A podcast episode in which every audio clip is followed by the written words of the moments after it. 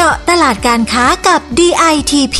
พอดแคสต์ดีๆ ที่จะช่วยเจาะลึกข้อมูลการค้า เพื่อสร้างความสำเร็จให้กับธุรกิจของคุณ จัดโดยสำนักพัฒนาตลาดและธุรกิจไทยในต่างประเทศ 2 กรมส่งเสริมการค้าระหว่างประเทศกระทรวงพาณิชย์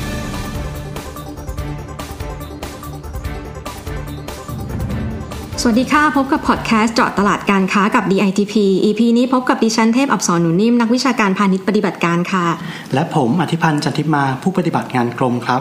สวัสดีคุณผู้ฟังแฟนๆพอดแคสต์ทุกท่าน และสวัสดีคุณเทพอักษรครับ สวัสดีคุณอธิพันธ์นะคะวันนี้เป็น EP แรกที่เราเจอกันนะคะครับผมเออต้องถามคุณอธิพันธ์ก่อนเลยว่าเป็นสายดูแลสุขภาพไหมคะก็นิดนึงครับนะดีเลยเพราะว่าประเด็นวันนี้ที่เราจะพูดถึงเนี่ยเราจะเข้าไปสู่เรื่องของเทรนด์การดูแลสุขภาพกันค่ะครับผมนะคะ คือคนเราปัจจุบันเนี้ยหันมาใส่ใจสุขภาพมากขึ้นนะครัคะบเพราะว่าอยากแข็งแรงไม่อยากพบคุณหมอ แล้วก็ทำให้มีผลิตภัณฑ์ในท้องตลาดเนี่ยมากมายขึ้นเพื่อตอบโจทย์คนรักสุขภาพค่ะครับผมและสุขภาพในที่นี้เนี่ยก็รวมถึงสุขภาพช่องปากด้วยนะครับค่ะเพราะว่าเกี่ยวข้องกับสุขอนามัย และบุคลิกภาพส่วนบุคคล ซึ่งตลาดผลิตภัณฑ์ดูแลสุขอนามัยช่องปากหรือว่า oral care เนี่ยก็ถือว่าเป็นตลาดที่มีมูลค่าสูงพอสมควรนะครับ อย่างในประเทศฮังการีก็เช่นกันนะครับ ข้อมูลจากสำนักงานส่งเสริมการค้าในต่างประเทศณกรุงบูดาเปสต์ประเทศฮังการีระบุว่าในปี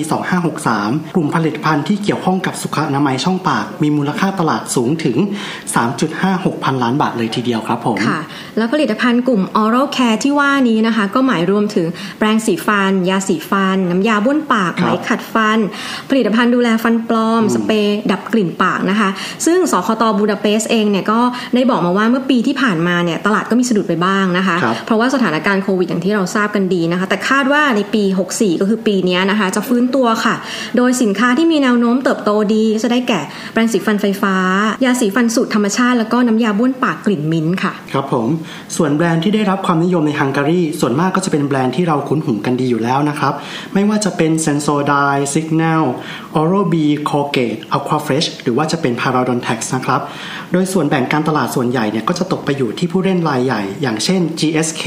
Colgate Palmolive P&G Unilever และก็ Johnson Johnson ครับผมค่ะ แต่ว่าฟังแบบนี้แล้วก็คุณผู้ประกอบการก็อย่าเพิ่งท้อกันนะคะ เพราะว่าสคตบูดาเปสต์เองก็มีรายงานมานะคะว่า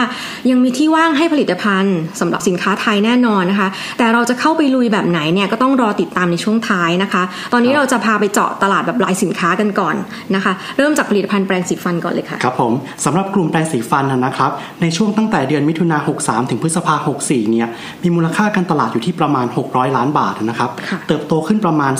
3%ซึ่งปัจจัยหลักเนี่ยน่าจะเป็นเพราะว่าคนเริ่มออกมาจับจ่ายมากขึ้น หลังจากสถานการณ์โควิดเริ่มผ่อนคลายอะนะครับ โดยช่องทางการจัดจำหน่ายที่สำคัญของสินค้าแปรงสีฟันกว่า 60%เนี่ย จะอยู่ในร้านรักสโตร์และห้างสรรพสินค้าครับผม ทั้งนี้เนี่ย แปรงสีฟันที่ขายทั่วไปนะครับ ส่วนใหญ่จะเป็นแปรงสีฟันสำหรับผู้ใหญ่ที่มีสัดส่วนถึง 80%เลยทีเดียวครับผมค่ะใช่ค่ะ ต่อกันด้วยครับกลุ่มสินค้ายาสีฟันกันบ้างนะคะ ซึ่งมีปริมาณการขายกว่า 2 ล้านลิตรค่ะครับผมหรือคิดเป็นมูลค่ากว่า 1.9 พันล้านบาท เติบโต 2%โดยสินค้ายอดนิยมของชาวฮังการีก็คือยาสีฟันที่เน้นการฟอกฟันให้ขาวอะนะคะ ซึ่งครองส่วนแบ่งในตลาดสูงถึง 20%เลยนะคะ ส่วนขนาดที่ขายดีก็คือยาสีฟันปริมาณ 50-70 มิลลิลิตรค่ะทีนี้มาดูสินค้าน้ำยาบ้วนปากกันบ้างนะครับ ซึ่งก็ไม่น้อยหน้ากันเลย ในช่วงเดือนมิถุนา 63 ถึงพฤษภา 64 ที่ผ่านมาเนี่ย มีปริมาณการขายกว่า 2 ล้านลิตร คิดเป็นมูลค่ากว่า 5.400ล้านบาท ซึ่งมีอัตราการเติบโต 7%นะครับ ส่วนน้ำยาบ้วนปากที่ถูกใจชาวฮังการีเนี่ย ก็จะเป็นพวกที่มีรสหรือว่ามีกลิ่นมิ้นท์ซึ่งครองตลาดส่วนแบ่งสูงถึง 67%ครับผม ค่ะ แล้วถ้าพูดถึงเทรนด์ของสินค้า oral care ในฮังการีเนี่ยนะคะ ต้องบอกว่าจริง ๆ แล้วมันคล้ายๆ กับหลายประเทศทั่วโลกอะนะครัคะบผมที่เริ่มหันมานิยมผลิตภัณฑ์ที่มีส่วนผสมจากธรรมชาติมากขึ้น โดยเฉพาะในกลุ่มยาสีฟันแล้วเนี่ยนะคะก็ยังมองหาสรรพคุณอื่น ๆ ด้วย เช่นนอกจากจะขจัดคราบลดกลิ่นปากและยังช่วยให้ฟันขาวแล้วเนี่ยนะคะก็จะต้องช่วยรักษาโรคเช่น โรคเหงือกอักเสบและลดอาการเสียวฟันอีกด้วยค่ะ ครับผมทีนี้เนี่ยสคตบูดาเปสต์ก็มองว่าเนี่ยเป็นโอกาสของผู้ประกอบการไทยเลยนะครับ เพราะว่าเราสามารถชูจุดขายที่โดดเด่นของยาสีฟันแบรนด์ไทยที่มีสมุนไพรเป็นส่วนผสม